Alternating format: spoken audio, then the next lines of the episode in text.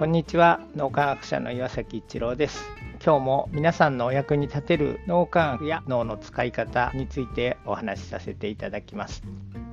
人生では苦しい辛いと感じることが多々あります。心が苦しくなってくると古分離思考という脳の使い方になりがちです。古分離思考になって自分が苦しくなると自分を責めてしまう人もいれば自分ではなく他の人や自分の置かれた環境を責めたくなる人もいます。その時に共同体思考の脳の使い方に戻れるといいのですがついついさらに古分離思考の深みに落ちてしまって自分に対してもっとダメ出しをしてさらに苦しくなるという負のスパイラルにに陥ります。そんな息苦しさを感じている時自分をハグするような気持ちになっていただきたいと思います。自分自身をハグするちょっと気分転換をしたり甘えてしまうというのもありです。ダメ出し文化に慣れていると自分を甘やかすなんてもってのほかと思うこともあるかもしれません。脳科学では自分に優しくする脳の使い方をセルフコンパッションと言います。古分離思考で苦しくなっている時には不安や恐怖に反応する扁桃体が過剰反応をしていることが分かってきています。自分に優しくするセルフコンパッションをすることで扁桃体の過剰反応を抑えることができるんです。古分離思考で苦しくなっている時には自分を優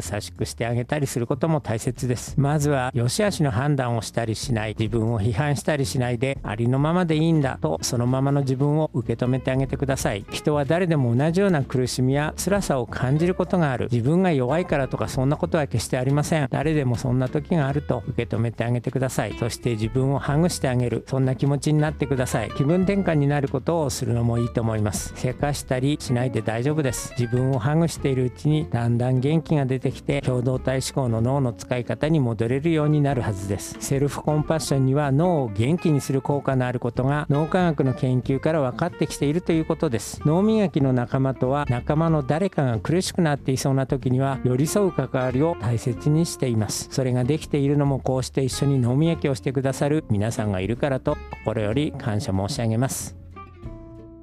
今日も何かのヒントになると嬉しく思います。ありがとうございました。